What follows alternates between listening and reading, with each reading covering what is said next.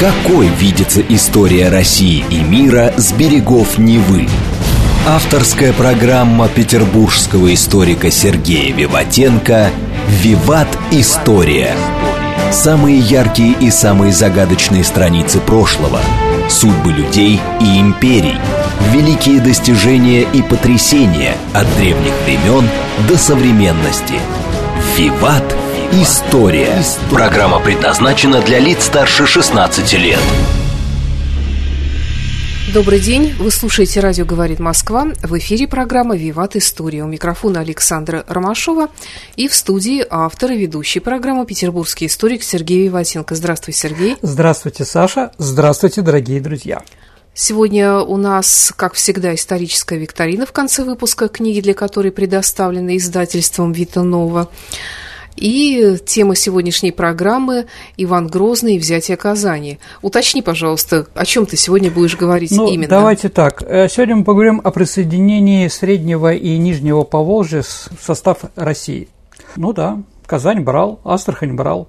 Про квартиру Шпака мы сегодня говорить ничего не будем. Э, но это событие середины XVI века, время правления Ивана Грозного, скажем так, той части его правления, когда у нас было достаточно много всего успешного. Наверное, в первую очередь мы будем говорить, ты правильно заметил, о взятии Казани. Ну и, скажем так, проблемы с Казанским ханством, да, чем с Астраханским. Потому что Астрахань – это было не очень авторитетное государство, в которое было только 40 тысяч человек примерно, поэтому как бы пришло как, как приятный, что ли, подарок, да, который дается нам. Ну, поговорим еще об этом.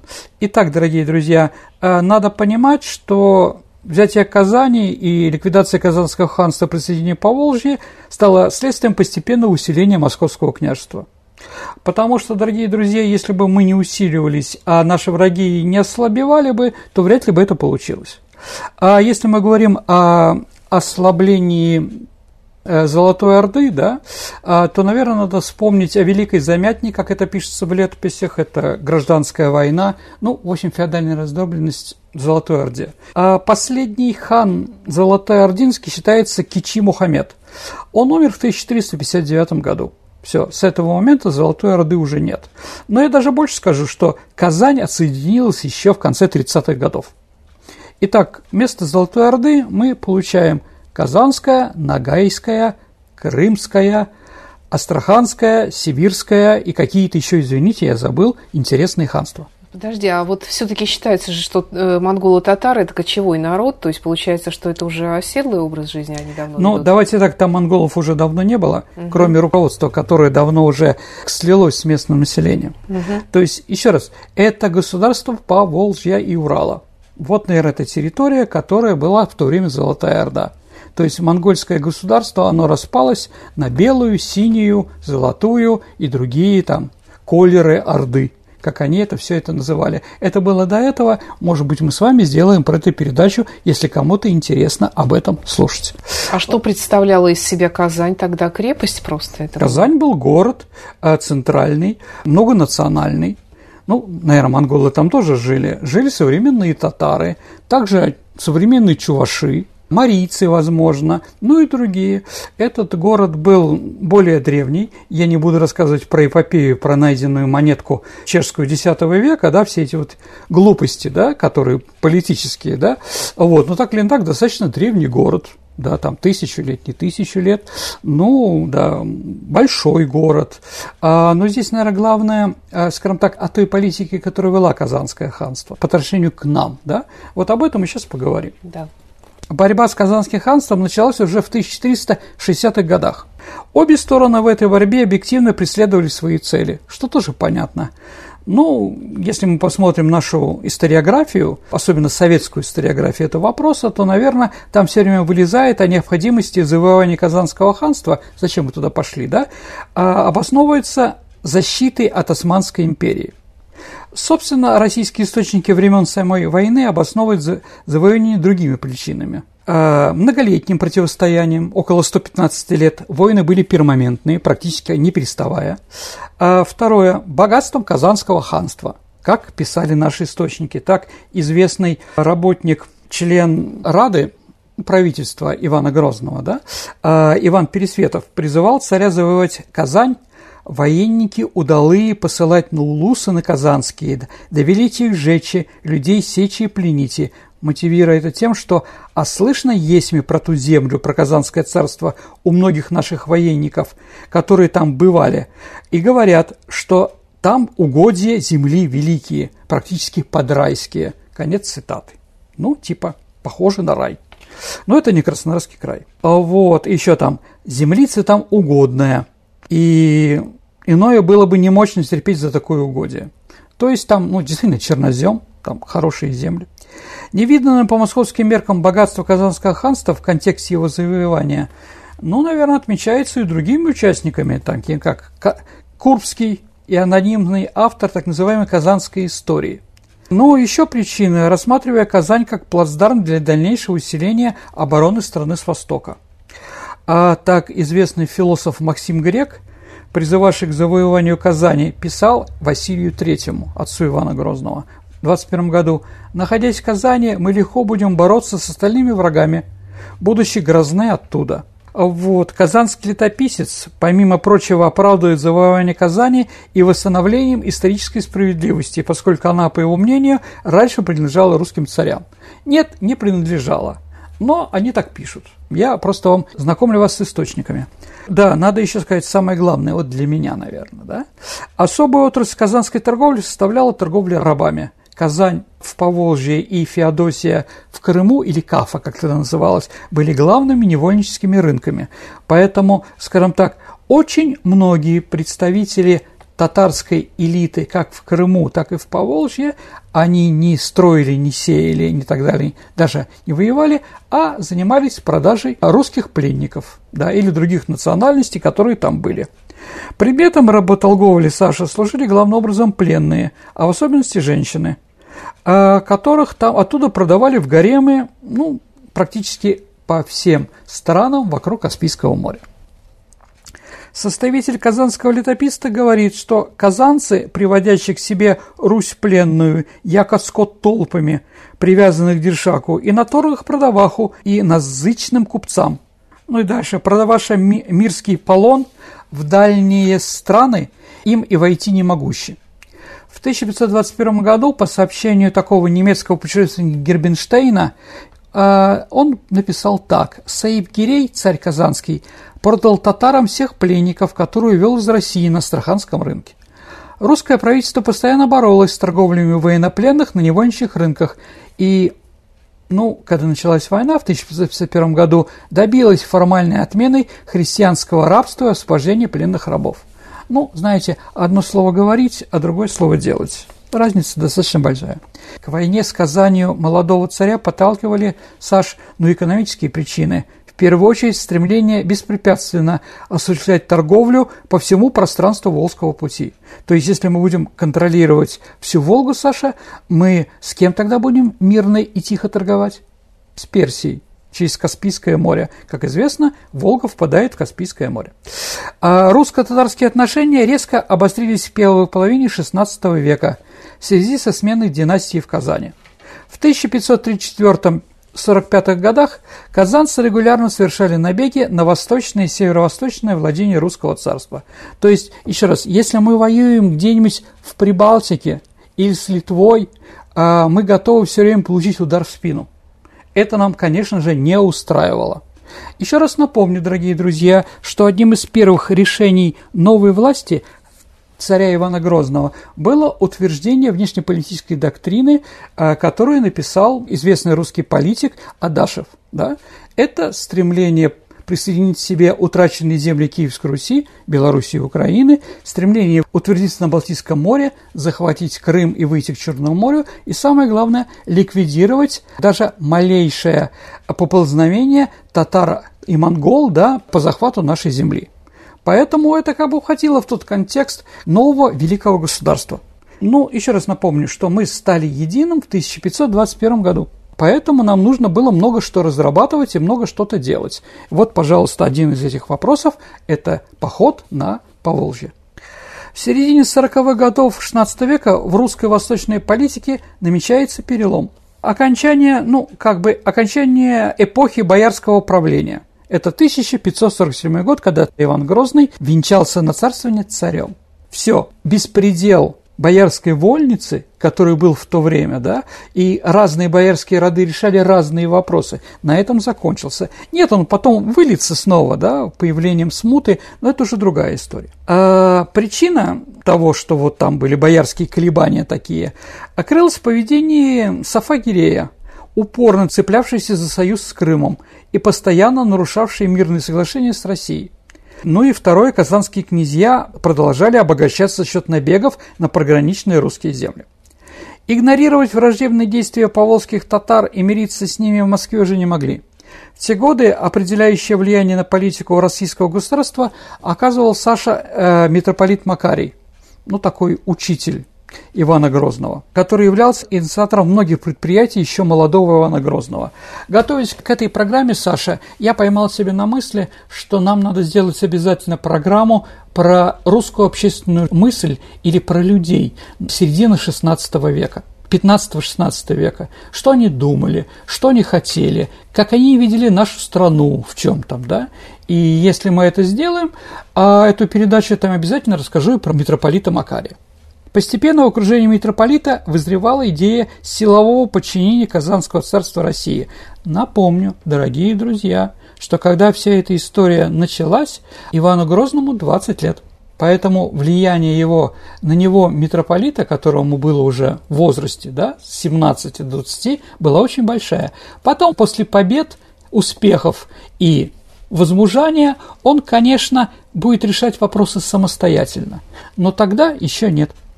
При этом, если мы говорим об идеях, которые шли от митрополита Макария, полного завоевания и подчинения Казани не предусматривалось.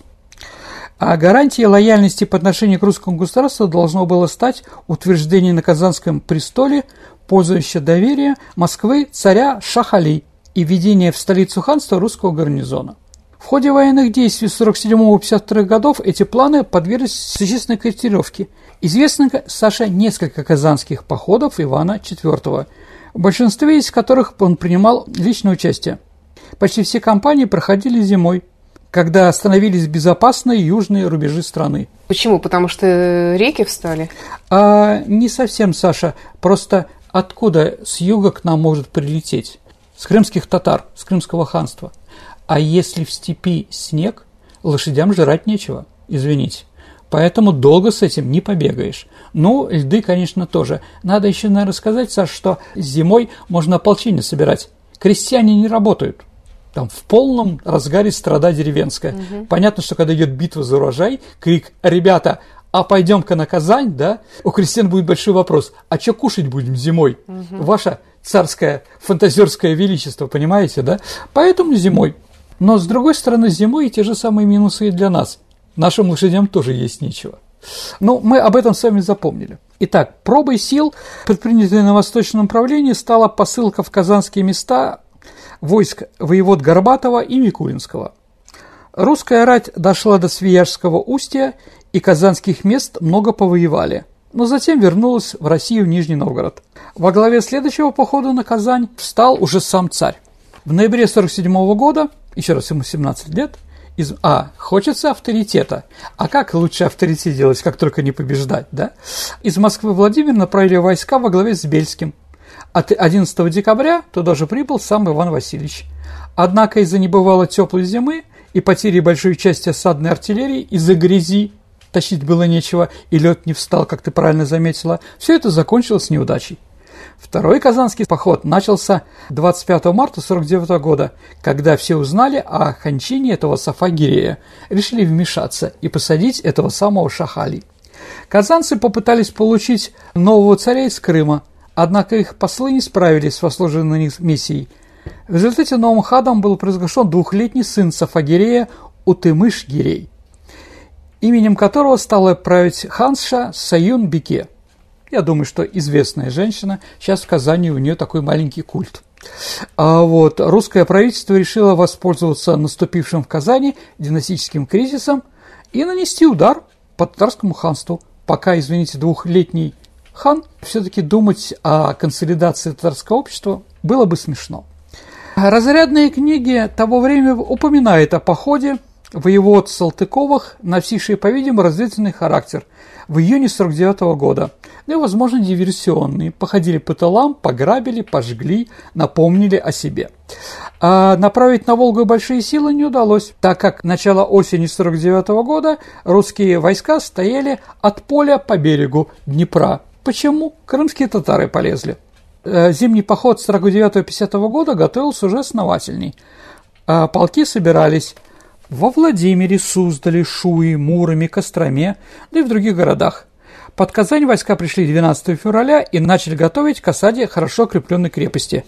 Однако погодные условия вновь оказались не на русской стороне. По свидетельству летописцев, наступило в то время аэрное настроение, ветры сильные, дожди великие и мокрота немерена. А из пушек и с пищали стрелять и не мощно, так как порох стал мокрым. Ну и с другой стороны, снаряд попадает в грязь, ну и там тонет.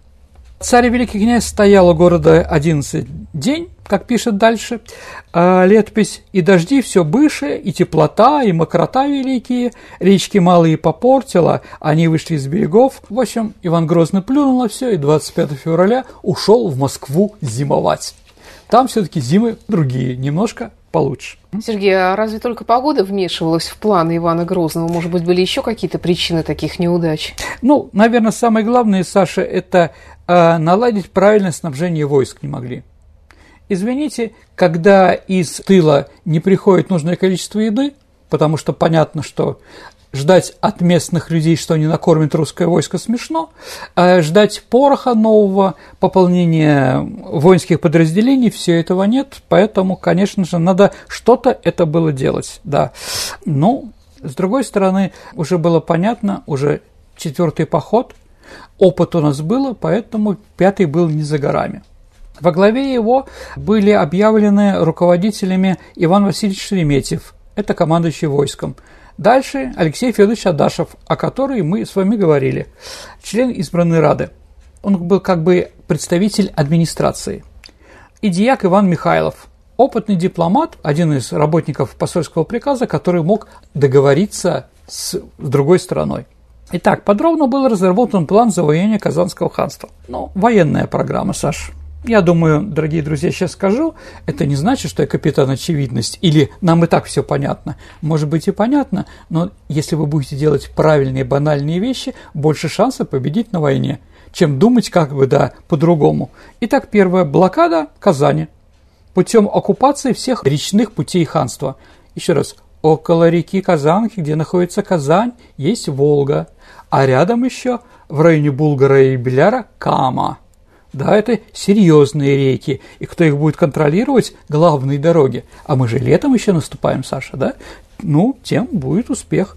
Второе. Основание крепости Форпоста. Туда будут приходить русские войска. Это центр нападения, такой плацдарм нападения на Казань. Ну, это будущий Свияжск. Открою сразу военную тайну, я думаю, понимаете. Политическая программа. Все, низложение Казанского престола ханов Крымской династии. Второе – освобождение русских пленников из рабства. Полонянники, как тогда называли. Ну, тех, которых еще не успели продать. А, ну, если мы окружили, то не успели.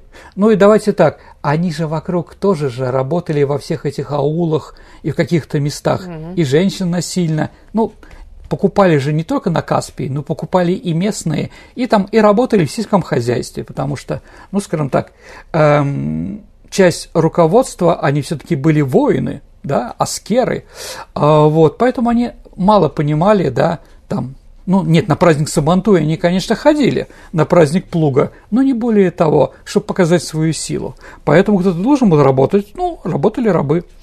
А дальше присоединение к России правого берега Волги. Замена хана русским наместником. Обе программы должны были осуществляться поэтапно. Итак, а началась эта война в 1551 году. Главное, что мы здесь должны понимать, дорогие друзья, это, наверное, Свияжск. Это город, который построили. Если вы будете в Казани, очень красивый, исторически интересный город, который можно посмотреть. Будет время, съездите в Свияжск. А с целью исправления положения, да, было решение в устье реки Свияги на Крутой горе в 20 версах от Казани построить новую крепость, превратив ее в главную нашу базу. Русские войска могли контролировать все правобережье, так называемую горную сторону Волги и ближайшие подступы Казани. Надзирался строительством крепости знаменитый государев Дьяк Выродков, которому предстоит не только изготовить крепость, но и затем в разобранном виде доставить ее в устье Свияги – Эту сложнейшую инженерную операцию сопровождал целый ряд мероприятий, призванных изменить ход военных действий. Итак, главную роль в акции прикрытия фортификационных работ отводилась князю Серебряному, получивший весной 1951 года приказ идти с полками изгоном на Казанский посад. То есть э, своими нападениями предотвратить нападение на строительство нашей крепости. Одновременно с этим Вятская рать Зюзина и волжские казаки должны были занять все перевозы а, по основным транспортным артериям ханства. На помощь Зюзину из Мещеры пришли еще две с половиной тысячи казаков во главе с атаманами Севергой и Елкой. Им предстояло пройти э, полем к Волге, суды поделить, допоить и вверх по Волге воевать казанских мест. Дальнейшая хроника этой войны упоминает атамана Севергу в связи с его дальнейшими действиями на Вятке – Войско князя Серебряного наступало из Нижнего 16 мая 1551 года. Через два дня они уже были в районе Казани. Нападение оказалось для татар полной неожиданности. Русским воинам удалось ворваться в посад. То есть, ну, это не главная крепость, Саша.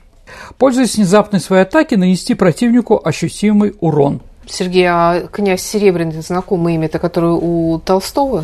У Алексея Константиновича. Ну, да. Есть такой князь Серебряный. А, слушайте, там есть, конечно, упоминание о ратных подвигах, но князь Серебряный в, кни... э, в книге Алексея Константиновича Толстого, может, просто не знал, очень молод по возрасту. Возможно, это его сын, хотя я не, до такой степени не помню это произведение, я читал когда-то в детстве. Сказать, что оно привело на меня какое-то положительное впечатление, я бы не стал. А, ну, татары отбивались, даже были пленены 50 стрельцов во главе с сотником Афанасием Скобелевым.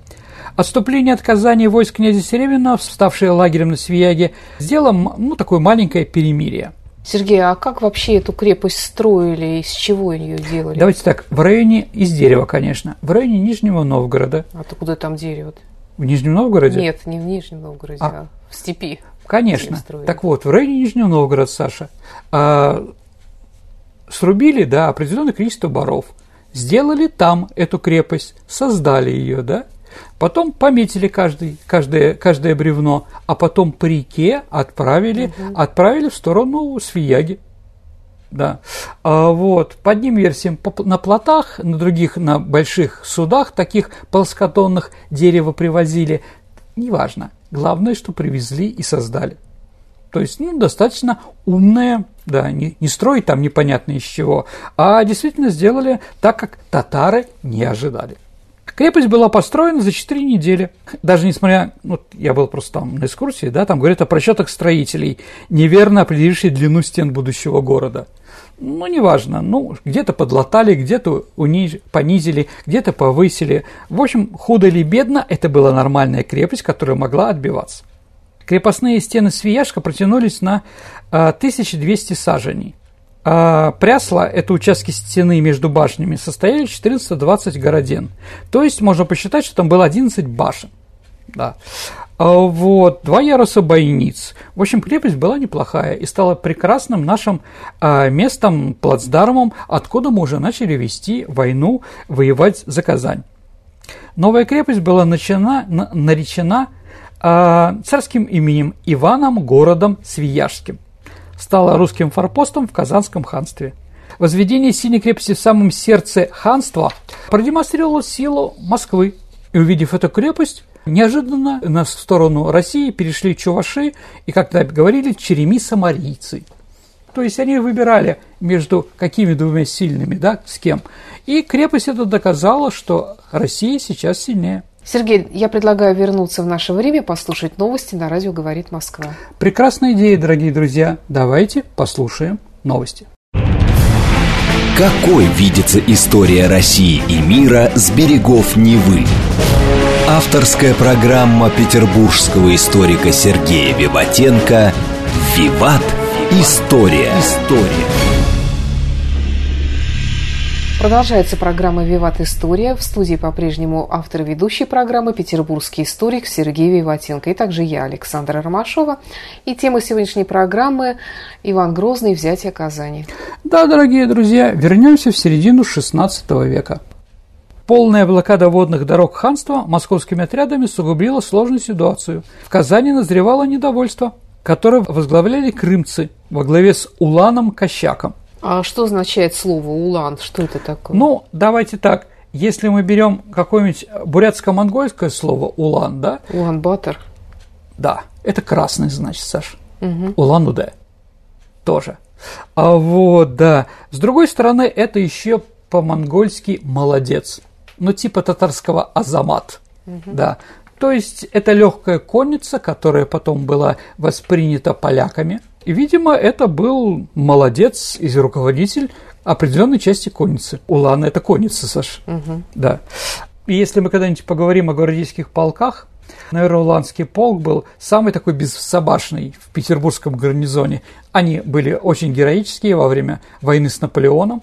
Ну, наверное, еще раз, литовский полк, да, который потом стал московским. А вот, но это уже другая история. И уланы, наверное, самые храбрые. То есть и гусары, и преображенцы, и семеновцы, они действительно посчитали, что пальму первенства в лихости, в молодецкой удали и прочее, да, в геройствах во время войны с Наполеоном принадлежат именно им. А татары решили ударить, вышли к Вятке реке, как раз отряд Кощака, начали изготавливать тары, то есть переправляться через реку в виде на, на таких плотах. В этот момент их атаковала Радзюзина, усиленная казаками. Большая часть крымцев перебили, а сам Кощак попал в плен. Но затем он был казнен в Москве. Новое правительство возглавил тогда Худайкул и князь Нурали Али Ширин, которые вынуждены были пойти на переговоры с русскими войсками. 11 августа 1951 года казанские послы согласились выдать хана Утымыша, ребенка, и царицу Суюнбеке признав присоединение к России горной западной части Волги, запретить христианское рабство и принять ханом угодного Москвы Шахали. Правлению нового казанского царя Саша было недолго. Как только наши войска ушли, Шахали перестал выполнять ряд требований московского царя, в том числе выдать 60 тысяч русских пленных. А кто он вообще такой, этот Шахали? Ну, Чингизид, э, один из родственников Саюнбеке. То есть он имел право, но не прямое, руководить Казанским ханством. Вот такой, с которым можно разговаривать. Знаете, есть э, в Афганистане, во всяком случае, а, были полевые командиры, с которыми можно было говорить, ну, типа Шах Масуд. А были такие, с которыми говорить вообще было нельзя. В принципе, да, ни о чем и никак. Поэтому, да, посчитали, что он, в принципе, возможно, будет выполнять. Но он не выполнял. Ну, такое восточное коварство. В Москве следили за развитием. Да, зачем столько ходили, воевали. События в Казани стали склоняться к принятию предложения, высказанной сторонниками из числа казанской знати, об удалении Шахали и замене его русским наместником. Хватит. Неожиданное действие хана, узнавшего о предстоящем передаче власти прямому представителю Москвы, и решившего покинуть престол, не дожидаясь официального уведомления, спутало карты сторонники такой рокировки – 6 марта Шахали под предлогом поездки на рыбную ловлю покинул Казань. Захватив в качестве заложников 84 сопровождавшие его князей и мурс, то есть аристократов, да, он ушел под русскую защиту Свияжск. Обвинил то, что не он виноват, а эти гады. Угу. Ну, типа, да. Угу. Вскоре после этого в Казань были направлены московские воеводы, но в город их, конечно же, не пустили. Там началось патриотическое восстание. 9 мая 1952 года подстрекаемые князем Исламом князь Кебек и Мурза Аликей Нарыков горожане восстали. В ходе переворота к власти пришли партия сторонников возобновления войны с Россией во главе с князем Чепкуном Атучевым. Новым ханом стал астраханский царевич Идигер, или как его, Идигер Мухаммед, войска которого начали военные действия против русских отрядов – стараясь очистить от них горную половину ханства, ну, там, где был Свияжск. Москва стала готовить новый поход, который начался ранней весной 52 года. В конце марта-апреле Свияжск из Нижнего Новгорода отправили осадную артиллерию, боевые припасы и продовольствие. В апреле-мае для участия в походе из Москвы и других городов собрались войска численностью 150 тысяч человек.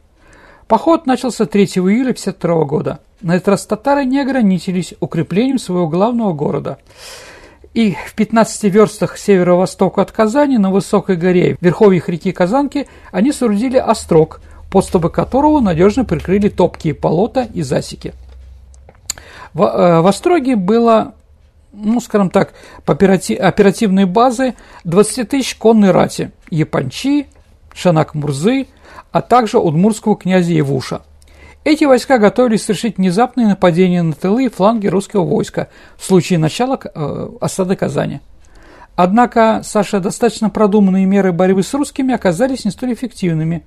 Ну, прежде всего, потому что у нас было 150 тысяч, смогли собрать, а там худо-бедно 60 тысяч. Ну и при том разделено на два отряда. 20 тысяч япончи и 40 тысяч казанский гарнизон. То есть это была ошибкой.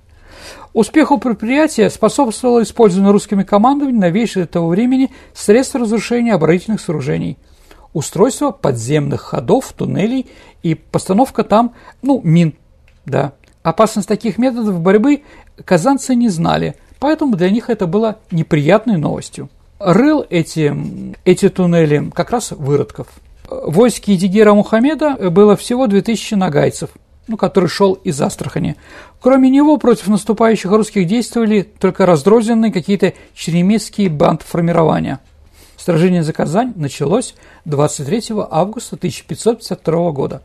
Как только русские войска приблизились к городу, татары предприняли определенные атаки на русское войско – ну, наверное, можно сказать, что момент для нападения был выбран очень удачно.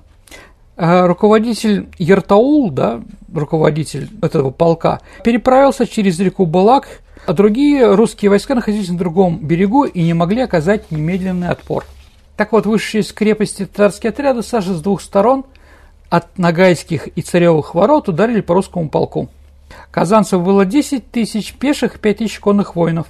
Но они не добились победы – потому что прибыли туда казаки и стрельцы, но очень потрепали русское войско и не дали, скажем так, сразу же атаковать. В первую очередь победа была над татарами именно стрелецкого войска и артиллерии. То есть, ну, еще раз, наши историки считают, в принципе, это победа русского оружия. Я бы сказал о ничье, но тут на самом деле не важно.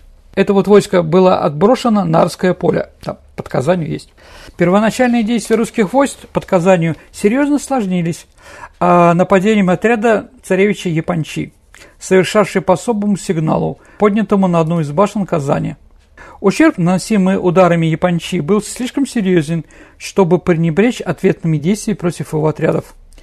Русские войска под руководством князя Горбатова и князя Серебряного 35 тысяч конных и 15 тысяч пеших ударили по нему 30 августа. Татары вынуждены были бежать, а вот их преследовали до реки Кундери, находящейся в 10 километрах от современной Казани. После боя, по словам князя Курбского, на полтора километра трупе бусурманского множества лежащего. В плен попало, по разным сведениям, до тысячи воинов Япончи, в основном черемисов и чувашей. Авторы Костровского летописи сообщений о пленении на Арском поле 740 неприятельских э, воинов, ну где-то в среднем так. Все они были казнены перед стенами Казани. Только части татарского войска, атаковавшие русские полки на Арском поле, удалось вырваться из окружений и уйти в свой острог. 6 сентября рати Горбатова и Серебряного вступили в поход к Каме, получив приказание сжечь казанские земли и деревни, разорять их до основания – Воеводы с боем взяли острог на высокой горе.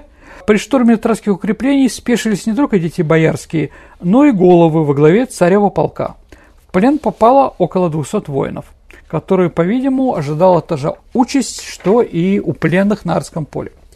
После уничтожения главной базы противника пришло время уже и, скажем так, основному походу Казани.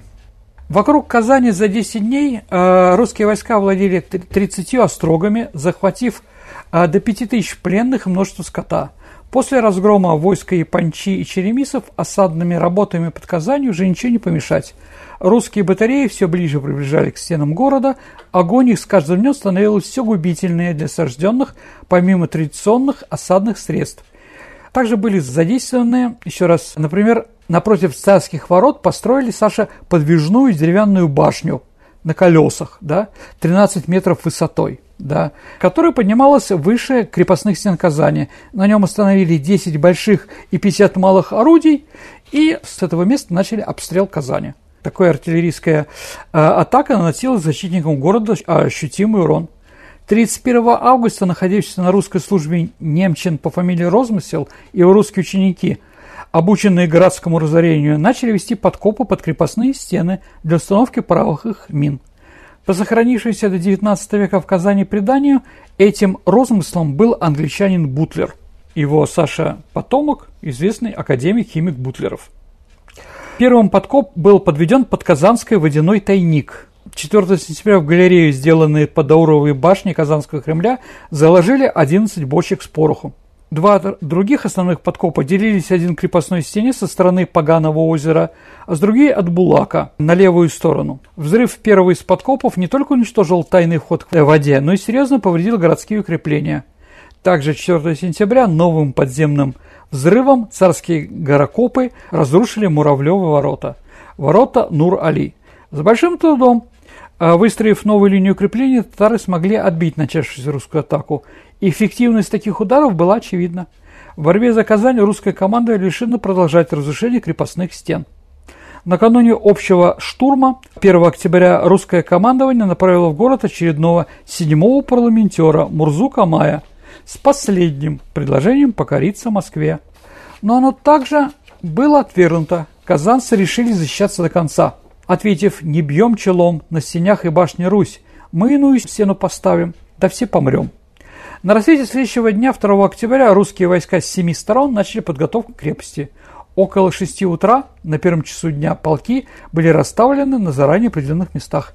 Отряд касимовских татар отвели на Арское поле, чтобы прикрыть от тыл атакующим войскам. Э, большие конные отряды выслали на Галицкую и Нагайские дороги. Вдруг оттуда придет какое-то пополнение татарам. Сигналом штурму послужили взрывы двух мин, где было взорвано 48 бочек зелья это, Саша, около 240 пудов пороха. Или умножьте 240 на 16. А почему зелье? Зелье так порох по-русски. Mm. Большая зеленина. Mm. Там не зелье делали, mm. а порох. Понятно. А, по версии составителя Костровского летописца, подготовку подрыва мин и не скрывалась. Еще до подрыва город начал обстреливать русская осадная артиллерия. Для Казанского похода 1952 года была отлита новая совершенно артиллерия 150 орудий крупного калибра, все стало современным.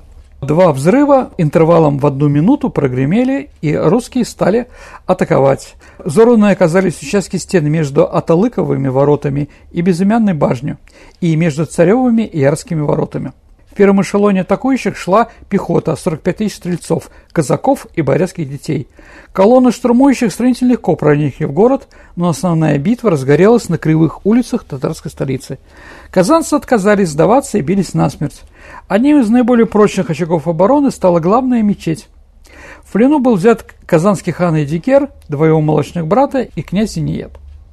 Во время штурма погибло до 20 тысяч татар, После подавления последних очагов сопротивления в Казани через ворота Нурали или Муравлева ворота в город въехал царь Иван Васильевич. Он посмотрел ханский дворец, мечети, распорядился потушить пожары и взял на себя пленного Едигер Мухаммеда. Захваченные знамена, пушки и оставшиеся в городе пороховые запасы он взял себе. Все остальные ханское достояние, равно как уцелевшее имущество казанцев, досталось рядовым ратникам – по благосклонному соизволению царя воевода Воротынский водрузил на царских воротах православный крест. 12 октября Иван IV покинул завоеванный город, оставив наместником князя Горбатова. Иван Грозный в 52 году после успешного подкопа, о котором мы говорили, писал «Крепость стены подорвана, город пал, наши низовья рек Волги и Камы». 1 октября, ну, день штурма, да, по старому стилю, это Покров день. Поэтому, Саша, в Москве что по, из-за победы поставили? Покрова на рву или храм Василия Блаженного. Да, поэтому еще раз, дорогие друзья, этот Покровский собор в честь взятия Казани. А в 1956 году без особого труда воеводы Ивана IV взяли Астрахань. Пало еще одно дочернее государство Золотой Орды. Через год русский государь добровольно присягнул правитель Большой Ногайской Орды. Это между Астраханью и, и Казанью. Река Волга на всем своем протяжении стала русской. После присоединения Казанского Астраханского ханства к Ивану IV приехали с Челобитным просить о подданстве башкирские посольства. В 1557 году вся Башкирия мирно вошла в состав России. Вступила в русское подданство после этих побед и Удмуртия. С тех пор, Саша, русские, татары, чуваши, мордва, мари, башкиры удмурты стали жить в многонациональном русском государстве. Вот с этого момента мы, наверное, чисто русское многонациональное государство.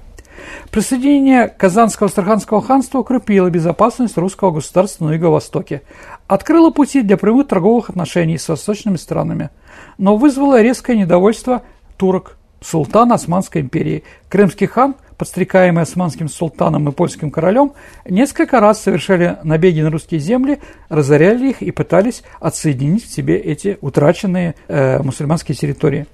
Некоторые советники Ивана IV настойчиво рекомендовали сразу же после этих успешных сражений воевать за Крым. Но завоевать Крым в то время не удалось из-за его союза с Османской империей. Поэтому Иван Васильевич после окончания татарских баталий повернул наши войска на решение проблемы в Балтии с Ливонским. Началась Ливонская война в 1958 году. Но это другой вопрос. Мы о нем уже с вами, дорогие друзья, передачу делали. Угу. Сергей, а ты вот упомянул Василия Блаженного, хотелось бы все-таки, чтобы ты о нем подробнее рассказал. Ну, Василий Блаженный, принципе, это москвич, который родился в Москве. А с юности работал, э, работал обувщиком. Ну, еще раз, я вам цитирую житие, потому что я не думаю, что у нас есть какие-то научные работы про Василия Блаженного. Угу. Работал обувщиком и стал знаменит в округе как предсказатель. Ну, знаменитое предсказание. «О, какие красивые сапоги, Василий, ты мне сладил, да? В них я буду ходить лет двадцать». На что Василий улыбается и говорит, «А вот завтра ты уже умрешь в этих сапогах». Действительно, он умер. В общем, он был предсказателем. А, да, в конце концов, он ушел уже в юродство. Да, блаженный это юродство – это одно и то же. А вот, был очень уважаемый в Москве, а Иван Грозный прислушивался к его советам. Так или иначе, а, он умер как раз после прихода, после победы, и он был похоронен в Покровском соборе. Потом для него специально при Федоре Иоанновиче уже был построен а, церковь, которая, ну, часть сейчас Покровского собора, да, и он туда был перезахоронен, да, он является святым Русской Православной Церкви. Ну, юродивые а, являются частью русского православия, христианства или нашей культурной традиции. Да, действительно, он был достаточно знаменит, да. Поэтому Герберштейн, ну, один из путешественников, да, замечал, что в Москве очень большой юродивый бизнес. Чтобы купить разные там вериги, другие металлические цепи, да, они стоили, как вспоминали свидетели этого, они стоили столько же, сколько одежда военного офицера, да, там полностью экипированного, да, но это окупалось. Вот они одевались, ходили по Москве, зарабатывали деньги, да, на себя и на свою семью. Поэтому достаточно был известный такой бизнес. Не, не знала никогда об этом, интересно. А вот, ну да. Ну, можем когда-нибудь сделать какой-нибудь вопрос, там, да, там э, бродяги или просящие, они делились на разные вещи. Там были барабанщики. Саш, как вы думаете, кто такие барабанщики? Это те, кто барабанили в стенку, э, в забор или в окно и говорили «подайте». Mm. Да? Вот. Ну, двурушники, Саша. Кто такие двурушники? Не знаю. Которые в толпе, а, при, когда лестница открывается церковь после молитвы, да, выходят люди и подают, да, угу. и все просят руку. А двурушники, которые две руки с разных сторон. Вот, они только тех, кого так называл Ленин на втором съезде партии. Ленин называл на втором съезде партии, дорогие друзья, двурушниками те, кто имел право голосовать за себя и парня, который не доехал из, из города, откуда они были посланы. Поэтому они поднимали две руки. Ну, вот такая жизнь была у Василия Блаженного. А вот инженер Выродков, немножко о нем подробнее расскажи. Почему такая фамилия? Ну, он из костромских бояр из села Выродково. Тут я не знаю, почему так. Э, возможно, там был какой-то мор, все умерли, потом приехали новые там, да. Да, несмотря что он из достаточно из провинции, он был очень, э, скажем так, начитанный и образованный человек. Ведь чтобы строить туннели, да, англичане, конечно, помогали там, другие там, да, но во главе их стоял Выродков. Он должен был все это проверять. Если что-то рухнет и не получится, спросить не с англичан, который не понимает, а именно с него, да. Поэтому он был очень, да, такой. Еще раз, он построил Свияжск. Он именно благодаря ему, а, скажем так, через проломы а, русские войска ворвались в Казань и взяли Казань, да. Но потом а, он был назначен Иваном Грозным на достаточно нужные и большие должности. Но во время репрессий, во время причинений все они были казнены. И Выродков с тремя сыновьями был казнен, и Горбатый тот самый, да, тоже был казнен. А что ж так э, расправлялись с заслуженными людьми? Слушайте, ну в России так часто бывает, скажем так, к сожалению. Ну вот, слишком авторитетные, слишком герои. Да, слишком для многих людей такие герои слишком а, популярные в народе да, ну, фронтовики, возвращаясь домой, да, всегда были популярнее каких-то чиновников, которые вынуждены были страдать где-то за Уралом. Угу. Да, ну, такие вещи бывают, и поэтому вот так вот э, закончилось для выродка его семьи. Ну, скажем так, он не заслужил такого, да. Россия все-таки, я бы как-то вековечил бы его память, да, в той же самой Костроме. Ну да, фамилия, конечно, не самая такая произносимая, но если объяснить детям и молодежи, кто это такой, я думаю, что можно там гордиться. Сергей, а не было ли после взятия Казани и завоевания вот всех этих государств, Астраханского, Ногайского, вот не было ли после этого каких-то еще там возмущений, бунтов, может быть? А, слушайте, ну понятно, что пытались все время отбить и татары, и турки, и там какие-то были еще люди, но в основном стало тихо. Ну, потому что власть была достаточно нормальная, и татары, и те же самые черемисы поняли, что от русской власти хуже не будет. Ну да, и освободили еще Саша 60 тысяч пленных, ну, как минимум, да. Поэтому, если мы говорим про это время, то, э, как бы это все ни странно выглядело, я считаю, это все-таки был прогрессивный шаг – для формирования не только нашего государства, но и общества людей россиян. Да, потому что без татар и других народов Поволжья, башкир, невозможно современное понятие россиянина или русского человека. Спасибо, Сергей, за интересный рассказ по русской истории. Ну а теперь настало время нашей исторической викторины, в которой мы разыгрываем книги от издательства «Вита Нова».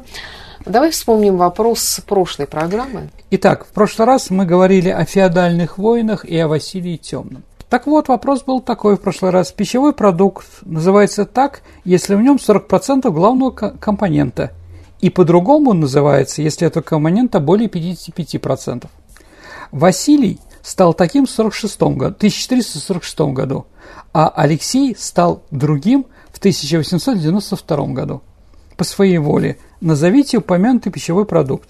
Правильный ответ – это шоколад, Саша. В темном шоколаде Василий стал темным в 1946 году, когда его ослепили, да, он стал темным. А в темном шоколаде какао не меньше 40%, а в горьком шоколаде Алексей Пешков потом стал Максимом Горьким, да, да, он более 55. Есть ли у нас правильные ответы, Саша? Как ни странно, есть. Я не сомневаюсь э, в разуме наших радиослушателей.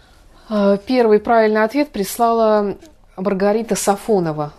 Поздравляю Маргариту э, с прекрасной книжкой издательства Витано. Ну а теперь новый вопрос. Вот такой, знаете, центральная улица современной Казани называется улица Баумана. Она пешеходная в каких-то местах и прочее. А везде в России с этим большевиком уже простились. То есть э, нет у нас МГТУ имени Баумана, нет улиц Баумана там и прочее, да? Ну, как и с другими представителями этой политического окраса, да? Но вот в Казани, во всяком случае, пока от нее вряд ли откажется. Почему улицу Бауна не переименовывают? Ваши ответы отправляйте на наш электронный адрес радио Виват собака Mail.ru либо вступайте в наше сообщество ВКонтакте и в личном сообщении Сергея Виватенко или мне, Александре Ромашовой, вы также можете отправить ваш вариант ответа. Ну а на сегодня все. Это была программа «Виват Истории». До встречи в эфире. До свидания, дорогие друзья. До новых встреч в эфире. Берегите себя.